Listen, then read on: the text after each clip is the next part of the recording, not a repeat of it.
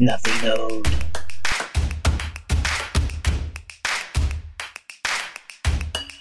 Nothing owed.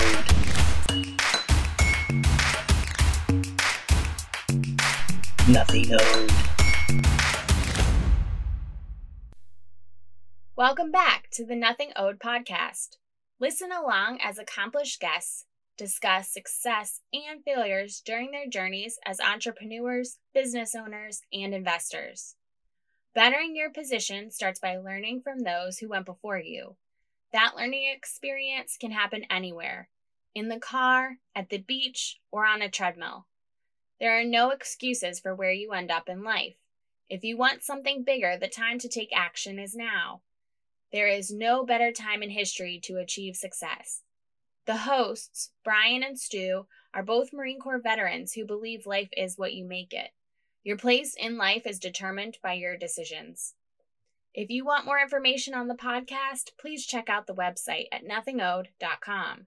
No BS stands for Nothing Owed with Brian and Stu. That's what you're going to get with the show. Are you ready? Hey, welcome back, everybody. Stu Scheller, co host with me, Brian Hanna. And today we have an awesome guest, Charlinda Scales. She is the CEO, owner, and inventor of Mutt Sauce. I've actually worked with her in the entrepreneur space. Our passive run through each other a couple times, and I'll get into that. But she's got a great story, a lot we can learn from her. So excited to have her. So welcome this morning, Charlinda. Thank you for having me, guys. Absolutely. Absolutely. We got a lot to talk about. I just want to start from the beginning of the story while you were in the Air Force. Can you just talk a little bit about what you did in the Air Force prior to launching into the entrepreneurial sphere? Sure. So I joined the Air Force in 2004. Uh, I was an acquisitions program manager. So uh, I did that. That was that was what I did. Acquisitions is six three Alpha is our MOS. So ten years of program management. Awesome. And, and you ended up uh, in Ohio, right? Out by Route Wright Pat Air Force Base. Is that correct? Yes. So I'm currently in Dayton, Ohio, uh, and I'm a reservist now, and I am stationed at Wright Patterson Air Force Base. But I started out at Robins Air Force Base in Georgia.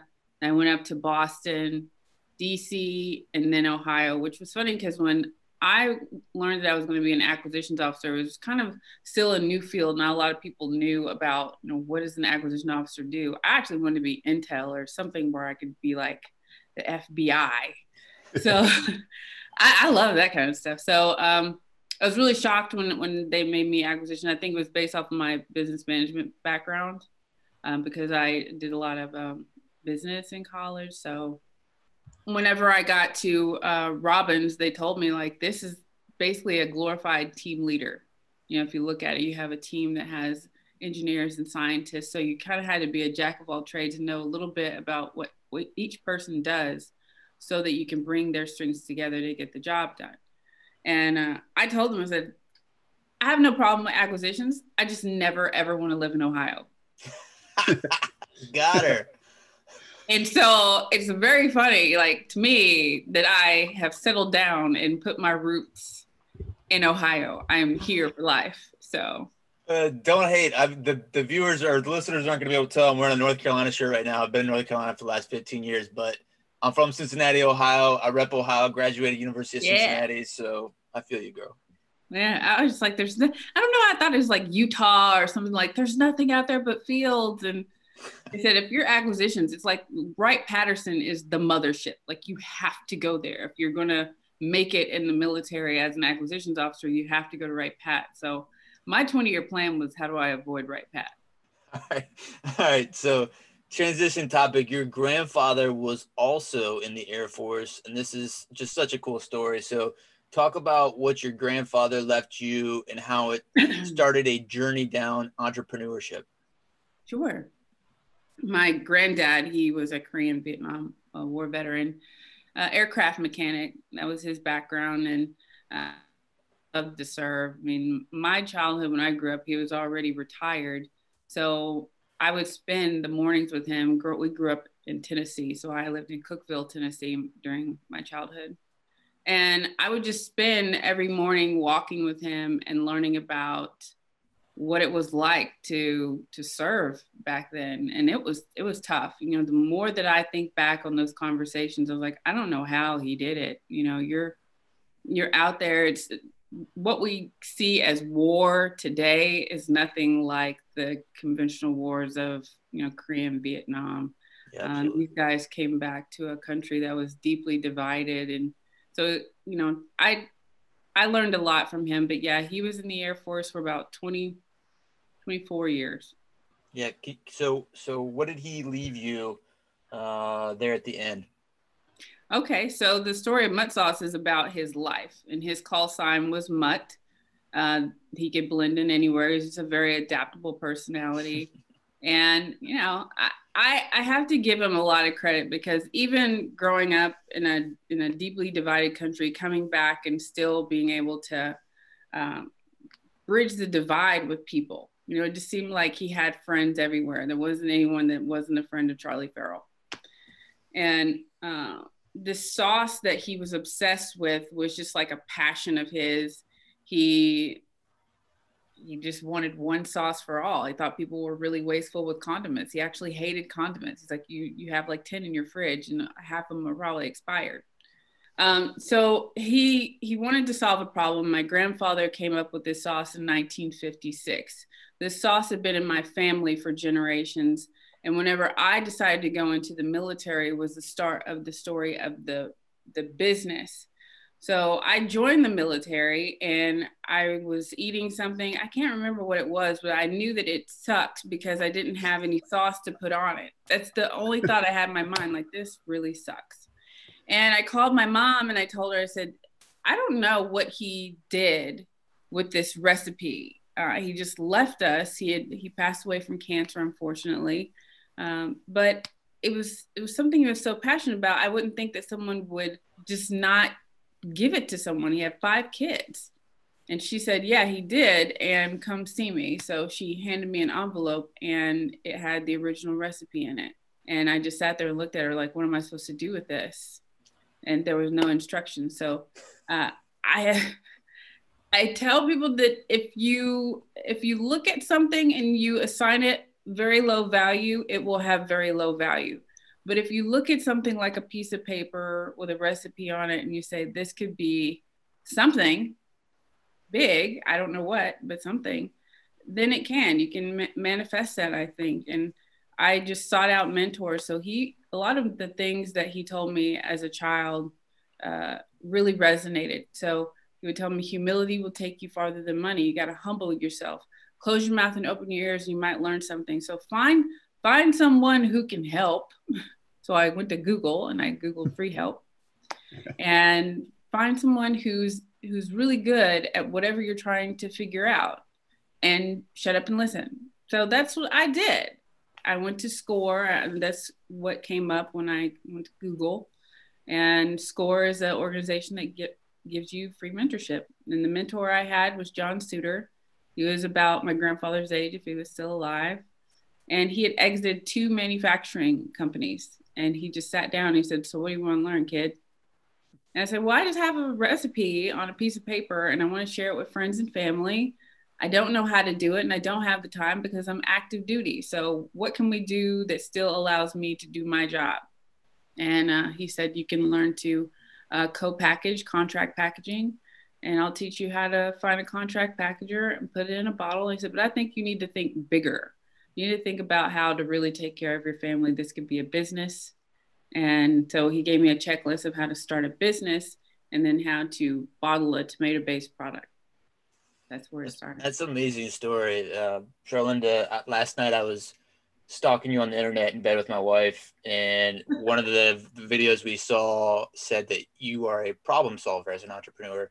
And it's weird because this show, Brian and I are just bringing on people that we can learn from I feel like that's been a common thread through a lot of the episodes that we've done. And, and I'm learning through this process too, is that in entrepreneurship, you're a problem solver.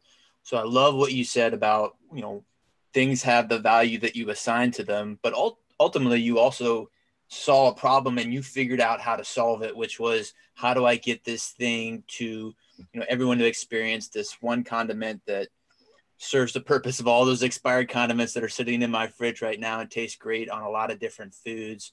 Uh, I just think that that's great. And uh, I just wanted to offer to you, I, I, think your ability to, to knock down barriers, find someone to mentor you and figure out how to manufacture it. Cause I know firsthand how demanding time can be in the military. And uh, I'd like to dig into that a little bit. So you got this on, on terms of the manufacturing, you got this advice from this guy, but going from just a recipe like the rest of us, how do you figure out how to bottle it and package it and then then what? Right. So, you know, I asked him how long the process takes because when he handed me the checklist, I'm like, this is pretty big checklist. but he said he moves at the speed of determination. And I asked him how how fast is that? And he says, however fast you want to do this, how determined are you?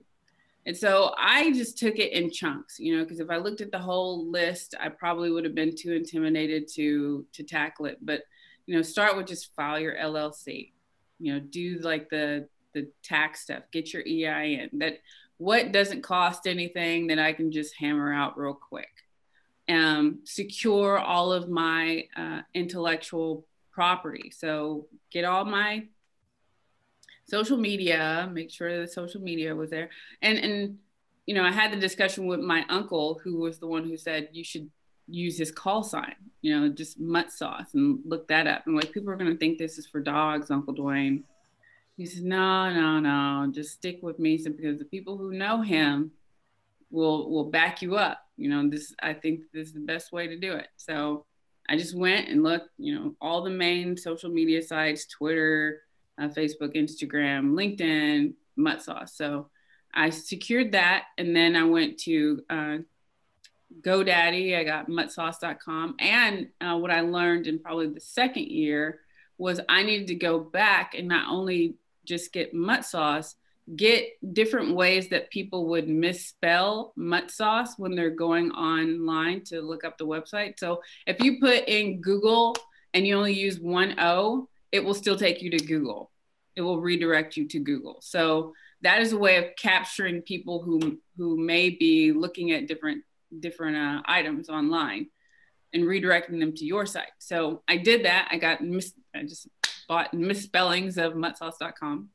Uh, I started the initial paperwork for the trademark. So I learned that you cannot copyright or patent a recipe. You can't even trademark a recipe. So when they talk about Pepsi and Coca Cola have the recipe in a vault, like that's real. Like you have to put it away, physically lock it away the way that you protect it is through trade secret agreements. So I was learning about how to do trade secret agreements. The big item on the checklist was, and he added it, was talk to your family. So uh, it was very important that I sat them down, my entire family, anybody who's come in contact with the recipe, and we did indefinite non disclosures. And so you talk with them and you tell them, like, I'm trying to take care of you. I cannot take care of you if we leak the recipe. I cannot take care of you if you're out there making your version of mutt sauce. I cannot take care of you if you're selling it on the side. So it was a, a non uh, non disclosure, non compete, non circumvent, and those three items are very important to have in your trade secret agreement. And that means they can't make it, they can't sell it, they can't talk about it at all. And uh, with that's pretty intense. That's like yeah. prenuptial stuff right there. Yes. But it was with the trust. Like i told him like you guys see what i'm doing. I'm active duty so i don't even have to do this like i, I could just go and serve. That's how i thought i was taking care of my family. But if you want me to go the extra mile and make this thing happen uh, i'm putting my money into it. So that's another thing. I took $25000 of my own savings. No one else in the family invested except for me. So I took my own money and put it into this with the belief that not only am I going to someday reap from it, but I'm doing this with the desire to put, you know, someday maybe put a trust together for the kids and the family so they can have something to support them to go to school. Because my grandfather was very, you know, he was very passionate about family. And he would do things like buying land and he would talk to us about the importance of finances. And he liked the military because he knew back then he's like healthcare is expensive so he he's telling us as kids and it just i don't think that it was clicking with everybody i think that only a few of us understood like my cousin he went to the marine corps and he was big on like buying land and things like that but he was always thinking about how to secure something stable for the family and uh, that's why that trade secret agreement was one team, one fight. If I'm going to do this, you need to be on my team, Team Farrell. So my family name is Farrell. Can you can you elaborate on the trade secret agreed ingredients and how you protect that? So I get the non-disclosure with the family members, but if you're hiring people to make this, how do you do the trade secret ingredient thing? Everybody that comes in contact with it has to sign one. So if your manufacturer, so when I got my first contract manufacturer, they not only have their own trade secret agreement, you need to come to the table with your own. So I signed his, he signed mine, and that means they can't discuss it either. You'll reap the legal um, consequences. And the other way that you can do it is even though they have access to the whole um, recipe list, when you're studying about nutrition facts and ingredients, so there's one word that says spices, and there's a batch of ingredients. There are things that you can batch together and just call spices. So even though all the ingredients are there, you don't have to list anything that would fall under the category of spices. You just say spices. And for me, that's like 25 ingredients. Is there a reason behind this? Because it, it's, it's surprising to me that you can't patent or can't secure an ingredient list on a food product. Is is there some underlying reason behind that? I'm I don't know the answer to that. That's interesting because you're the first person to ask me that question, and I and I'm gonna have to go look that up. But uh, I just know that the only thing that you can secure the intellectual property on is the name and the logo. So we are a trademarked name and logo. So when you see the Mutt Sauce logo, that's the trademark, but everything else has to be covered in a trade secret agreement and then I have um, just a safety deposit box, and I put the the original recipe in it. All right, so let's talk about Shark Tank. So your your packaging. Talk to me from where you figured out how to bottle it uh, up to Shark Tank, and then we'll go into Shark Tank. Sure. So um, we had our first production was in 2013, that December, and my first co-packager was an Amish family out in Chillicothe, Ohio. So I don't know if you're familiar with Chillicothe, but it's like out in the middle of nowhere. I would have to drive like three hours from Dayton out there with a U-Haul at three o'clock in the morning. And I didn't know at the first production that they don't use machines. The Amish don't use machinery. So I'm thinking it's going to be a couple hours. We were there till eight o'clock at night because they hand poured 700 bottles and they have this little filler that was like the only machine that they had. And they could stick the little bottles in there like you would at a soda machine and fill it up, set it on the table, hand cap it, wash it, put it on another table, let the oxygen suck out of it, and you'd hear like the clicking of the bottle when the oxygen left out of it. Then you take that, you took a little hand crank thing uh, that put the label on it, but only one at a time. So there was a little girl with a bonnet in the corner, and she's hand cranking one bottle at a time. And then you have another kid who's taking it and he puts it in in a box. there's 12 per box, and he would seal it up. And that's wow. That was the first run. And I was sitting there like, are you kidding me? We're gonna be here all freaking day. So and we were. So I would that's what I did like for the first year. And I I fortunately outgrew them in about a year. When I had them as my manufacturer, I was selling it at farmers markets and local festivals. So that's how I was doing my initial sales. It was just on weekends that I would find local farmers markets and find, you know, festivals in town and I would sell the the bottles there.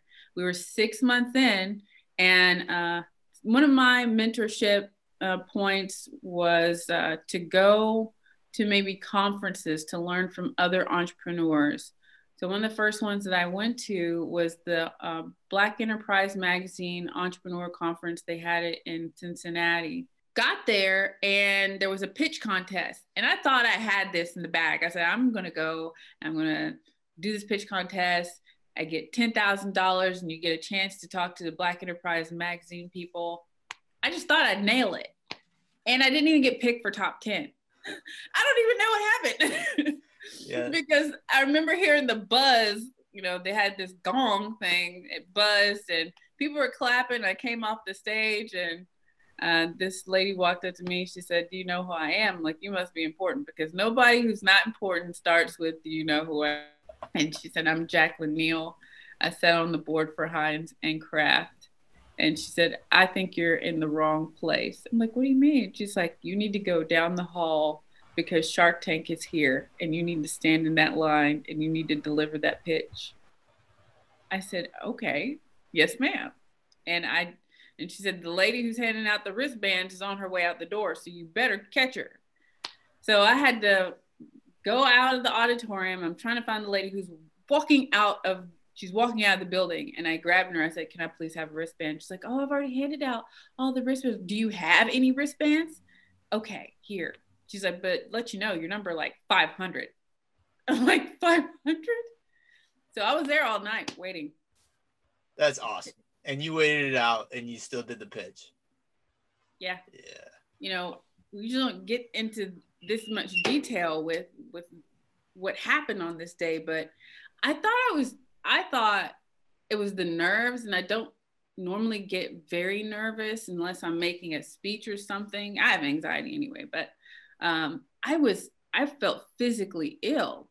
And i had zofran in my purse which is like an anti-nausea med in case like it gets out of control but I found I was eating those things like Tic Tacs. I'm like, oh my God, the closer that I got to pitching, I'm just, I'm like, I know I should not be eating so many. I'm going to OD by the time I get there.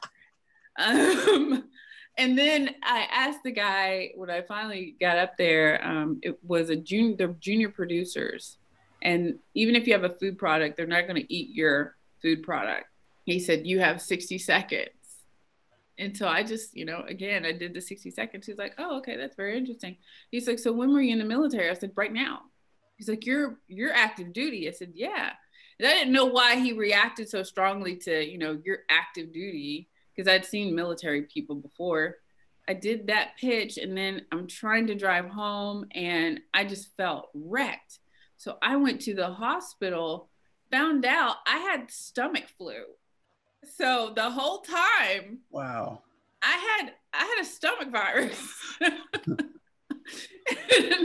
and um, I was severely dehydrated. So they had me hooked up to these IV bags and all this stuff. They're like, you're super dehydrated. I don't even know how you got here. like, so I spent the next, you know, couple days after pitching, yeah, in bed because I had, st- I didn't know I had stomach. How long until they give you the call? Um, so they called me about a week, a week later. So it was May, it was end of May. And they said, You've made it to the next round. We're very impressed. You've made it to the next round. And that's the trick of Shark Tank audition. You're never going to get, congratulations, you've made it to the next round. And you have to give them your financials. They give you two producers that are working with you, um, refining a pitch that you're going to give on Shark Tank. But all that's like, to me, it was like, this is a hypothetical thing. And is this ever going to happen? Because once you get towards like July and August, I was like, good grief, man, how long is this audition process? And then one day I remember they said, block off a couple days on your calendar in September in case you make it to the next round and make sure that, you know, you're not working that day. And then um, what's the nearest airport to you? And I was like, whoa, they asked me about an airport. So it was September and I was at a festival selling uh, selling stuff. They called me and they said, "You're leaving in the next 24 hours." And, and I'm like, "I gotta leave the festival," so I had to leave. I paid for this festival, had to leave the festival, and I told them, I, you know, our business was six months old. So to me, I'm like, we're a baby business. I can't believe we're actually going to Hollywood. And so it's everything that your mother tells you not to do don't talk to strangers don't get in you know a strange van and go places so they said look for the look for the unmarked van and a dude standing beside it and get in it So talk about how long is the the preamble before you actually stand in front of the the main faces that everyone knows? It was all about four days, I think, total that I was there in Hollywood. Everything's shrouded in secrecy, and they do a great job of like separating you from the other contestants. I mean, eventually you're going to find who the other people are because you're all standing around the hotel looking around like, Yeah. you know, I'm on the Truman Show. like, who are you? Do you what are you here for? are you here for something important? So- and so, you know, you're like, meet me in the back. but um, what was great was Jacqueline Neal, the woman who told me to go pitch. She had already successfully coached someone to a Shark Tank deal. And so she said when when she learned that I got in a phone call, she gave me her card. She said, if they give you a call back, let me know. So I, I I let her know. It's like they gave me a call back. So that whole summer, she's she's telling me, okay, this is what you need to do. This is what you need to do. And when I finally made it, she had she said the first time you pitch, don't mess up. She said they call it the practice pitch. She said, but don't you dare mess up. I said, why? She said, because it's it's how they're going to decide whether or not to put you on TV. And they couched it. They couched it as practice. I was like, okay, practice round. But having that knowledge, you could see some people who were not taking it seriously. When we finally all met each other, some people walked in and like, oh, this is nice. Oh man, I messed up. Let me start over. And and they told you you just keep going. Don't you don't get to start over because when you're on TV on Shark Tank, it's one take. So what you see on TV was a whole take, one take. When they're getting interviewed, I did mine, and I was they were asking me questions later, and this, you see a guy like thumbing through his paper, and he said, "Boy, that was smooth criminal." I said, "What?" He said, "You left out a whole line of your pitch." I said, "I did." Oh my god! He's like, "No, I couldn't tell. I had to go back and look at the paperwork because you just kept going." So I I went back to my hotel, and you're just sitting there in this little hotel room waiting on on a phone call whether or not you're going home or whether or not you're going to go pitch to the sharks and um, really late at night they're like hey bright and early get ready you're going to the soundstage you're gonna you're gonna do it Awesome. So in my stalking you last night, I couldn't find on YouTube the actual episode, so I'm in the dark here. So what Yeah. were you what were you asking for? so i asked for $30000 for 10% Okay. So I did a very low valuation, and you know, I was what I was. It was season six, and you didn't see an episode because there wasn't one. They overtape about 150 companies, so they they tape 150 more than they'll actually air. Didn't make the cut to air, and I tell people like, even if you don't get a deal, you win if your if your episode airs. Yeah, exactly. That was that's where I was didn't get a going with my questions. Yeah, exactly. Yeah. Even if I didn't get a deal, you would hope that they would want to air your episode so the whole freaking world could see it. Because somebody, some investors watching it and will say, Oh my God, why did they pass up on Ring? Like Ring sounds like a really great investment. I mean, I would invest in that. They said that was the one investment that they regret because the guy came on and did his pitch and he said, I have this really great technology. You can see someone coming up to your door if they're going to put a package on it. I'm going to call it Ring. And they're like, That's ridiculous. Nobody wants that. Yeah, actually, so I watched that episode, Charlinda, and he didn't call it Ring in the episode. So that what you know now is Ring. It, when, when he did the Shark Tank pitch, he called it something differently. Ah. They all turned him down, and then later he, I don't know, found some mentors. I'm assuming, changed Yeah. it to Ring, and now it's the biggest doorbell camera thing. Yeah, pretty cool. Yeah. so you know i didn't air and that's the reason why no one has seen my episode. But i was also the very first act i learned that i was the very first active duty air force person to ever make it on shark tank. So what happens is when you get picked up i was going i was not only getting ready as an entrepreneur know my numbers and things like that because i'm active duty there are specific talking points that had to be approved at the very highest levels of the air force for me to say on national TV if they ask me a question about what do I do, tell me about the Air Force, what do you love about the Air Force, you know, any military question they could possibly ask had to be cleared by the government. And that Wow, was a whole nother level of stress Yeah. because you don't, I mean, when they say word for word, they meant word for word. So your brain can only hold so much Were information. you in you you weren't in uniform, right? Because you can't be in uniform repping your product, right? No, so the those were the rules. I had to be in civilian. I had to be in civilian gear. I could not talk about my career unless they asked me, and if they asked me, then I had to say the specific talking points that they had prepared. Wow. Do you think maybe that was a reason why they didn't air your episode? Maybe they just didn't, that producers didn't want to deal with that aspect of it? I think that it was it was there were two things. So what I was dealing as far as confidence and being ready to pitch was if I played devil's advocate and watching all the sharks and how they operate, you had to be all in. They were still in this mindset that you were either an entrepreneur or a wantrepreneur. Um, there were those sensational moments where they asked people to quit their job on national TV so you can be fully focused on what you're doing. And they really frowned upon people having any other obligations other than to go 100% at their business. So being active duty, I was like, um, the military, one of the talking points is you will absolutely not quit your job on national TV. Yeah. It is the highest, is your highest uh, mission, you know, to serve your country. Nothing is more important. And I agreed with that. But how do you reconcile that with someone who's trying to give you an opportunity and saying that you need to focus on Mutt Sauce? So if I was playing devil's advocate, I'd be like, mm, they're not going to see me as like all in because I'm, you know, I have this other obligation. The other thing was I I pitched that it's the sauce for every meal that you can eat all year long and that it would have an appeal with customers no matter what the season was. It's not like barbecue. That would be hard to justify when your company is only six months old. So I don't have a year's worth of financial data to back up my claim. And so hmm. that, you know, that's something that you'd have to find a way to convince them otherwise.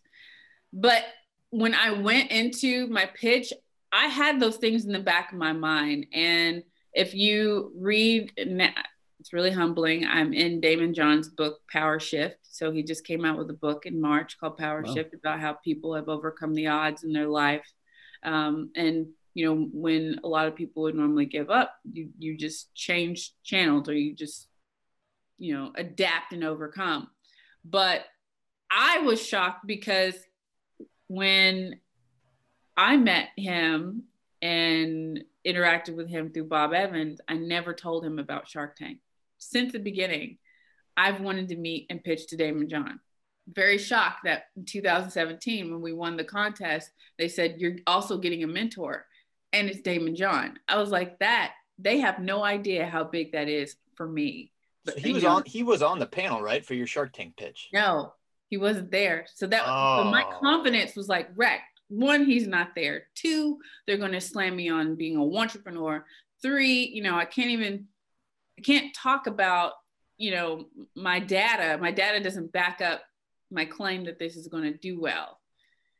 So I was just in his book. He said that he went back and talked to the Shark Tank people, and I'm like reading the book, saying, "Wow, he did that." So he he said she didn't seem confident in her pitch like there was something that she was hesitating about and he didn't think that i had learned my why yet. That the why i'm doing it was not coming out to them.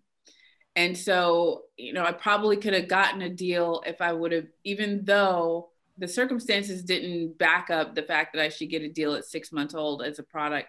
But um, you know, if I were really confident and have been forceful about it, they probably would have been swayed.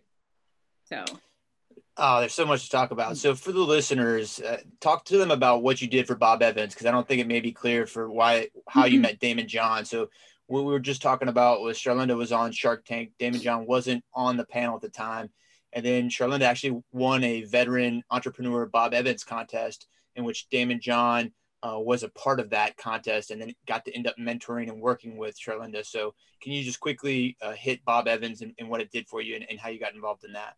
Yeah. So, right right after I came back from the Shark Tank experience, um, the next year, so came out of the Shark Tank experience, kind of felt dejected. Of course, I got to go back and tell everybody I didn't get a deal. I went back to to work at active duty, just you know, grinding. Go back to just doing that and doing your festivals on the weekend. I didn't stop.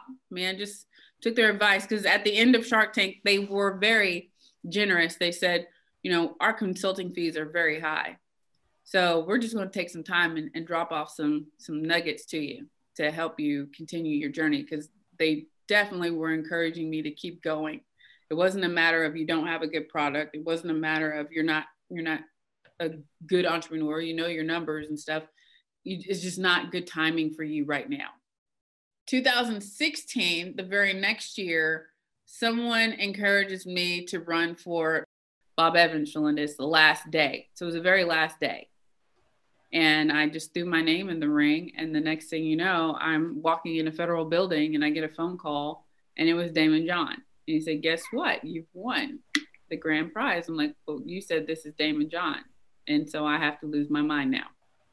He, you know, he just, he did not realize how much that moment meant.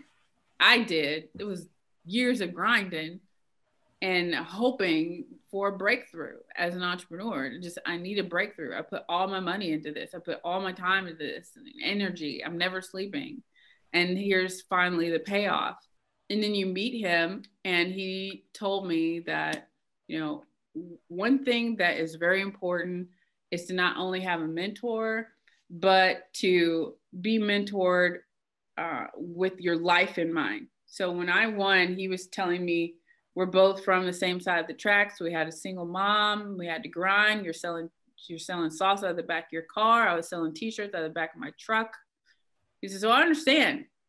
I understand the grind. He said, but I also understand what it's like to get money and to not do the right thing with it.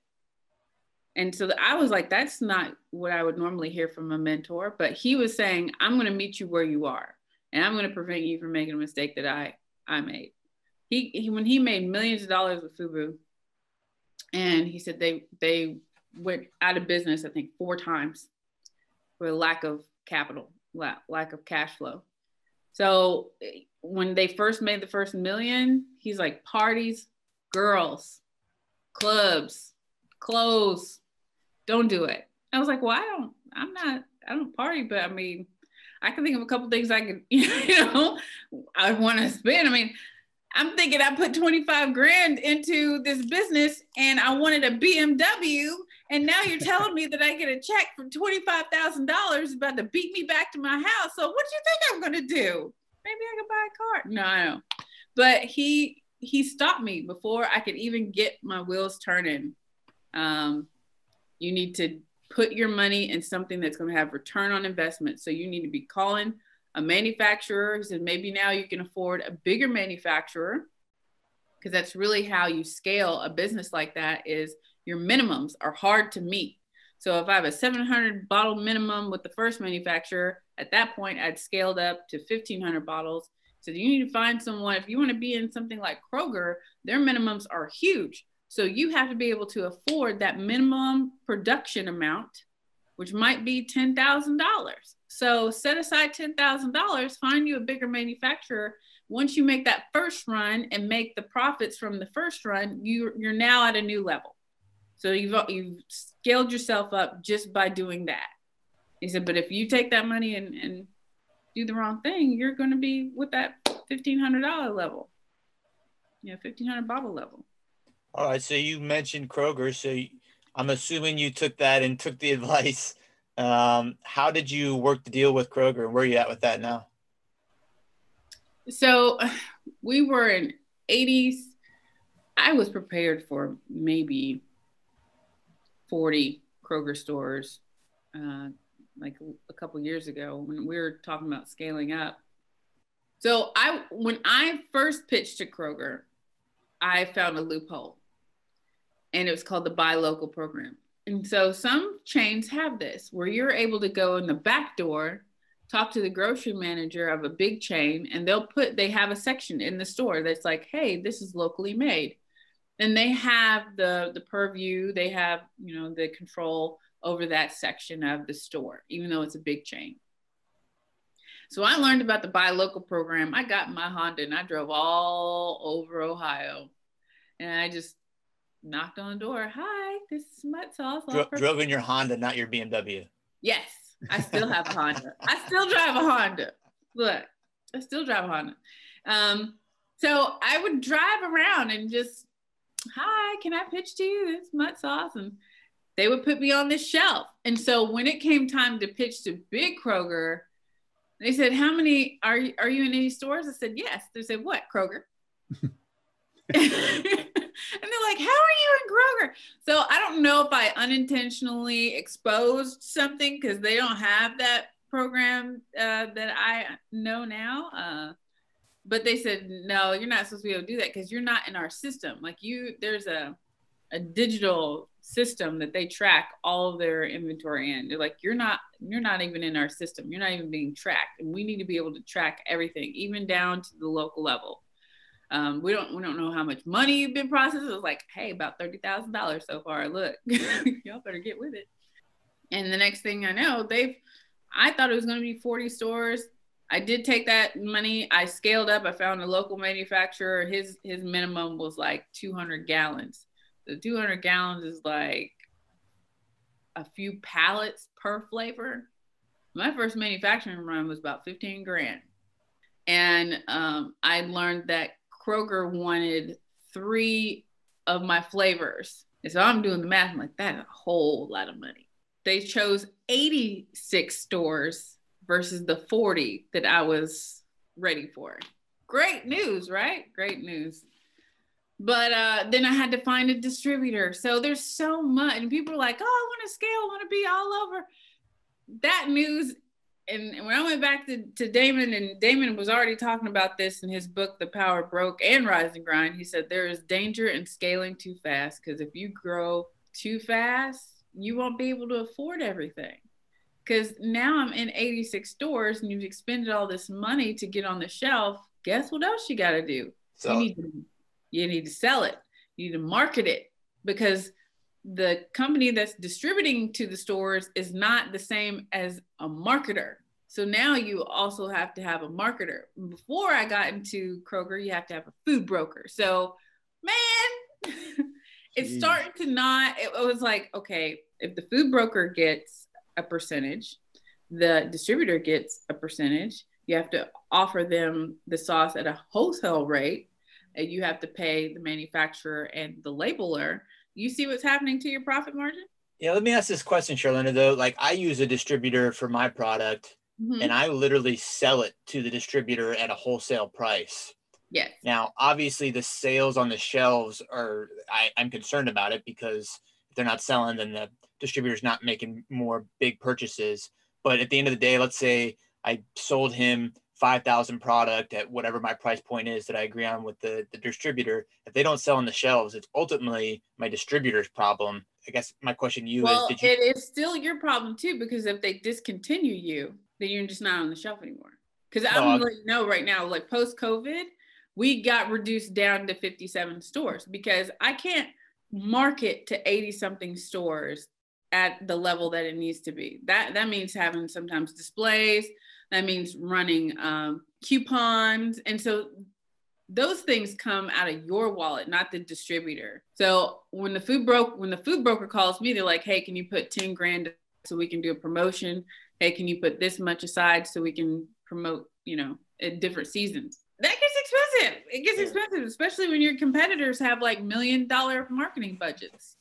You know, when you get in a big store and on the planogram, I'm next to Stubbs, Guy Fieri sauce, Montgomery Inn, and even wow. though we're specialty sauce, it's barbecue.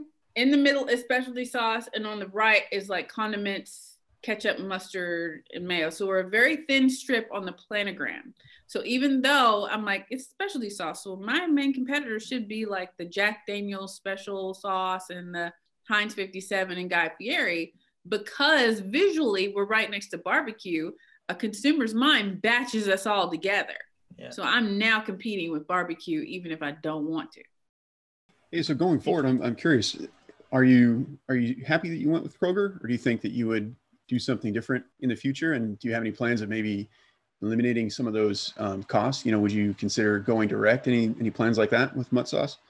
Well, I will tell you, post COVID, my entire business model has changed. Okay. And I don't regret Kroger. I still think that Kroger is, you know, Kroger has opened other doors that, um, you know, they wouldn't have paid attention to me if I hadn't said I'm in Kroger. And even though they reduced my footprint, I'm I'm kind of grateful because I would rather have a small number of stores that are manageable that we can do well than a whole bunch of stores that we're not doing well at all. Right. So I took that as a lesson learned, but at the same time, you have to look at what's what's scalable for where you are. I, I went to this forum and it was Chase Bank was doing these traveling forums for entrepreneurs. And I got an, interv- an invite through Bunker Labs to do a veteran entrepreneur forum with Gary Vee. And he had Matt Higgins from Shark Tank. He was a guest shark on Shark Tank. And I asked them the question I said, you know, this was the top of the food chain for me. I had pursued this for five years, thinking that when I got in here, like I've made it, but I don't feel it doesn't feel as amazing as I thought it would. I feel like I got very little profit margin. And then uh, on top of that, they ordered enough for the year. So it's not like you're getting a check all the time. You got like yeah. one check. And then you spend the whole rest of the year throwing five and ten thousand dollars at it just to, to keep it moving off the shelf. So like what money what money was made. I was really surprised by the by the response was why did you pursue grocery stores at all?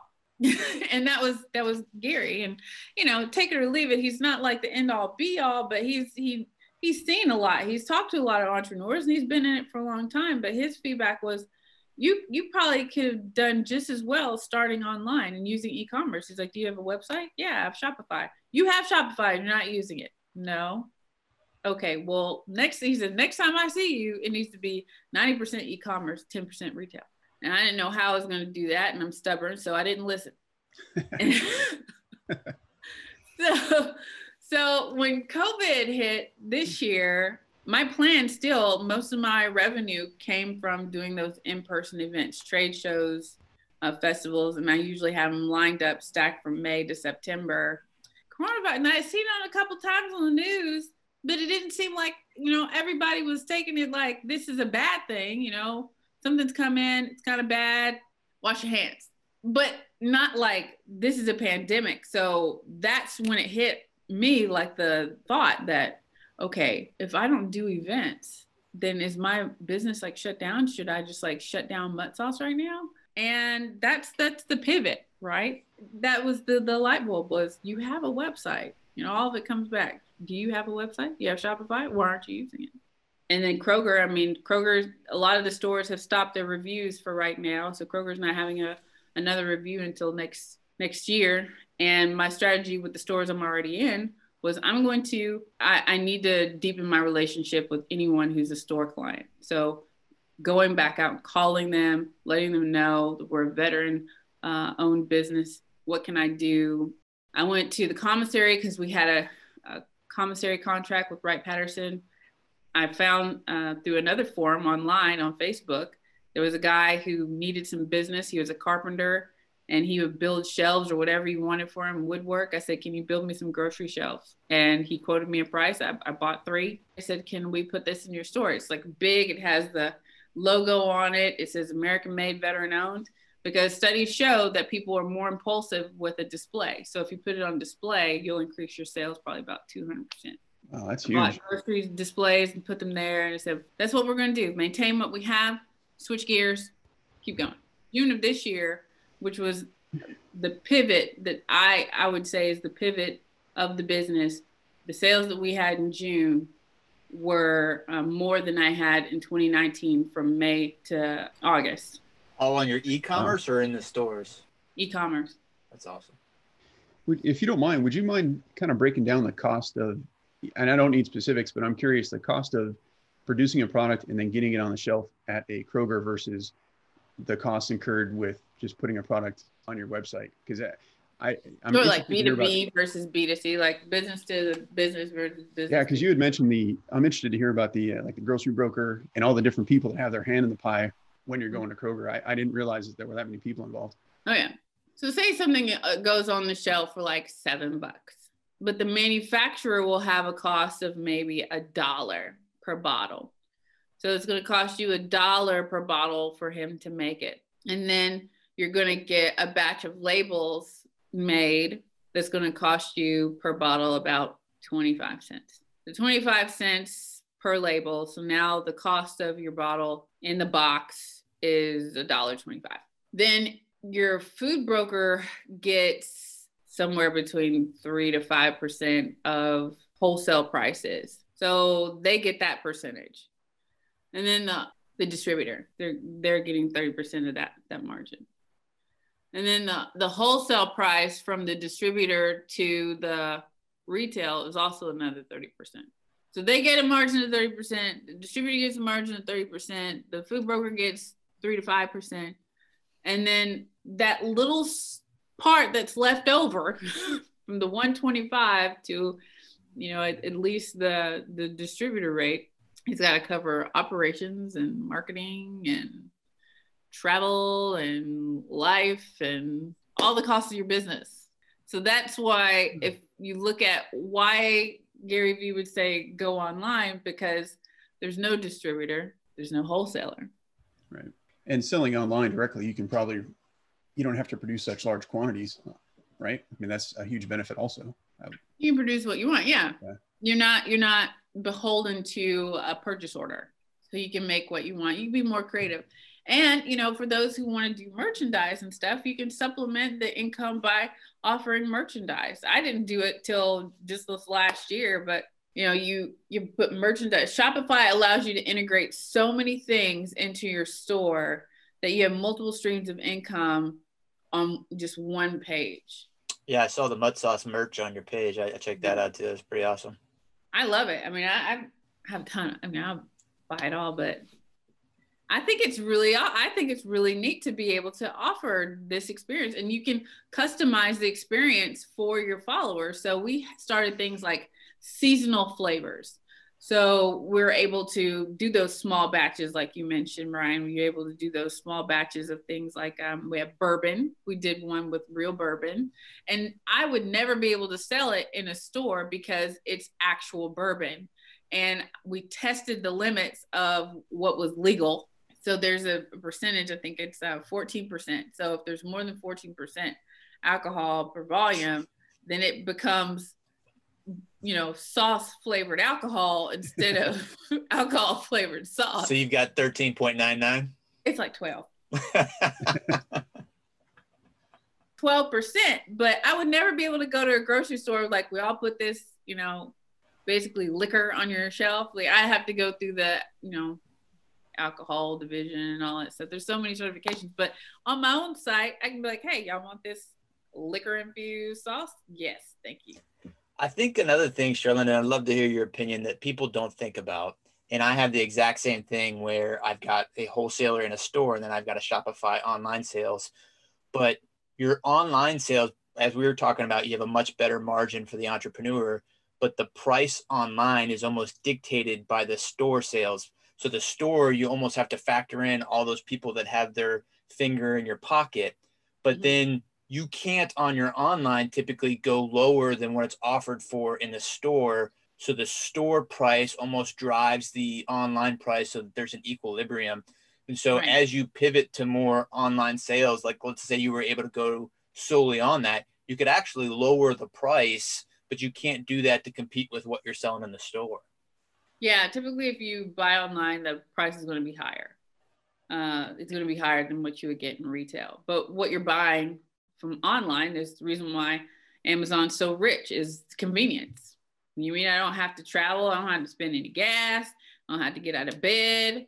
I just sit here and just click a couple buttons and the sauce arrives. Oh yeah, I'll pay for that. I don't care. So that that cost of acquiring a customer, I mean, you can make that price point higher because they're um, they're paying for the convenience and they know they're paying for the convenience. So All right, Charlene, we're running low on time. It's pretty easy to talk to you. I've been here for a little bit now, but as we're wrapping up, you know, we've had, I think, a strong listener base that is military seeking to change their position. uh, a lot of interest in entrepreneurship, but also some some people learning about investing. What advice would you give to an aspiring entrepreneur, or just a person that's looking to change their position in life, and that's why they're listening to this podcast? What would you offer to that listener? Well, you know, Stu, when we were on that uh, forum about the third shift entrepreneur, I it really changed gears for me about being honest about the journey.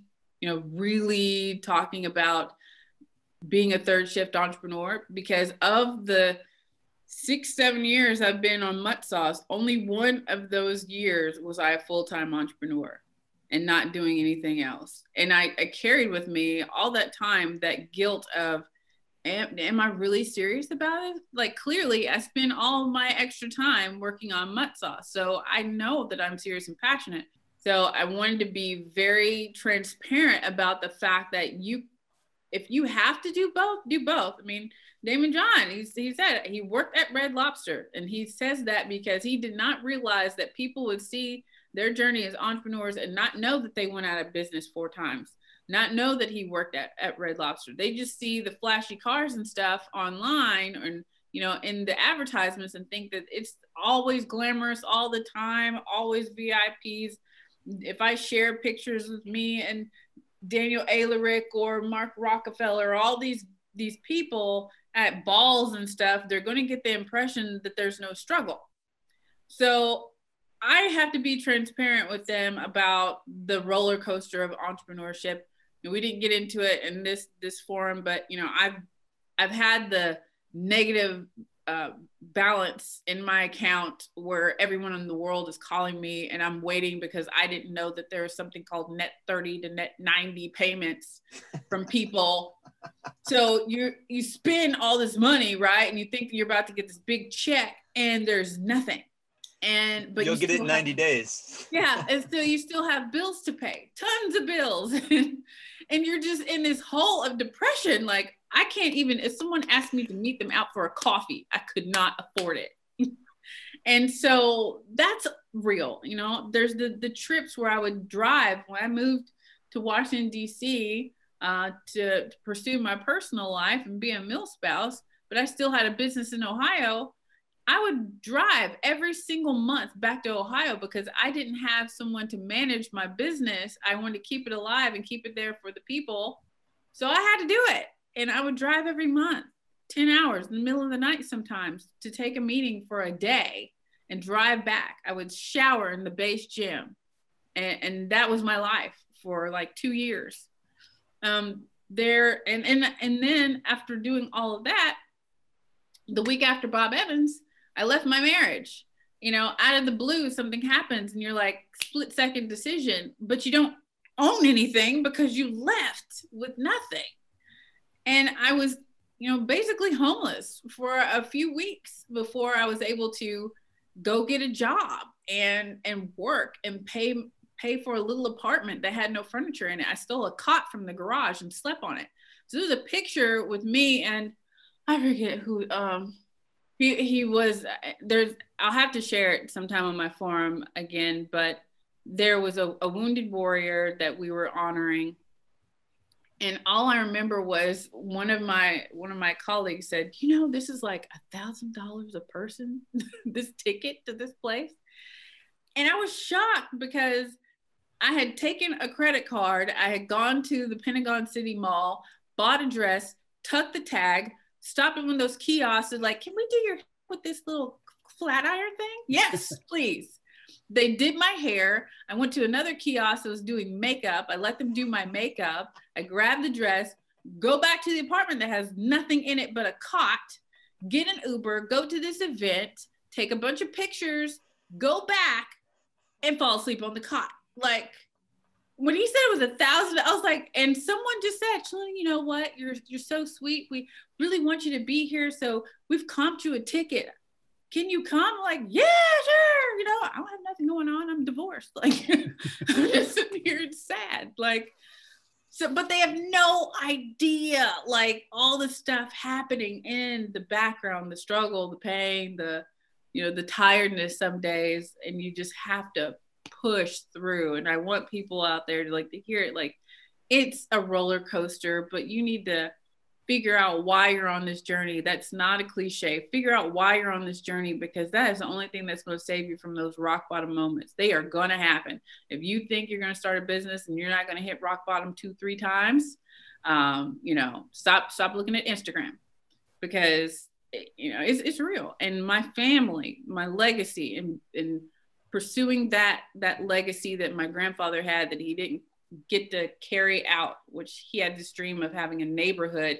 He said he wanted a neighborhood like a cul-de-sac where he could drive through the whole thing and every house was his family member. But in wrapped up in that was I want everyone to be stable and happy and have their own little happy home. You know, I want everybody to have stability. And I will do that over and over. I don't care. This year, I went to the recruiter's office because I found out that I ran out of uh, service. I guess I, I didn't realize that I didn't have enough points to keep my reserve contract viable. The, I didn't really understand the reserves, period. So when I joined the reserves, I didn't really have a mentor and I screwed up a few times. And I was doing all this service, but I wasn't doing it at the right time. And there's a point system. They're like, oh, yeah, so we put you on the uh, inactive list. Why? And and then I get the bill. There was like a five thousand dollar bill. They said, "Well, this is for your baby." I'm like, "No, I don't have medical bills. What is what is this?" I said, "Well, how do I how do I make sure that my baby's taken care of?" Well, you'd have to go to the recruiter's office, and I did. I went. I raised my right hand. I joined the reserves again. So I did that this year. That happened April, April, May. Congratulations. Yeah, Thank great. you. But you got to do what you got to do and that's what i will leave is do what you have to do and remember that your number one priority is either taking care of yourself or taking care of your family or anybody important to you and don't let anybody deter you or make you think that you should be doing other things that are glamorous that aren't going to take care of them if you have to get a job get a job if you have to join the military again join the military Charlinda, Awesome. you are inspirational. Last time I listened to you speak, I, I reached out and asked you to come on the show. We have people come on the show just so we could learn from them. And I know there's a lot of takeaways and everything that we just talked about. So everyone, Charlinda Scales, the product is Mutt Sauce. You can find it at muttsauce.com. Uh, I've had it. It's wonderful. I'm going to order more on her online store. Charlinda, thank you very much for being with us today. thank you Yeah, thank you very much. It was it's been a pleasure.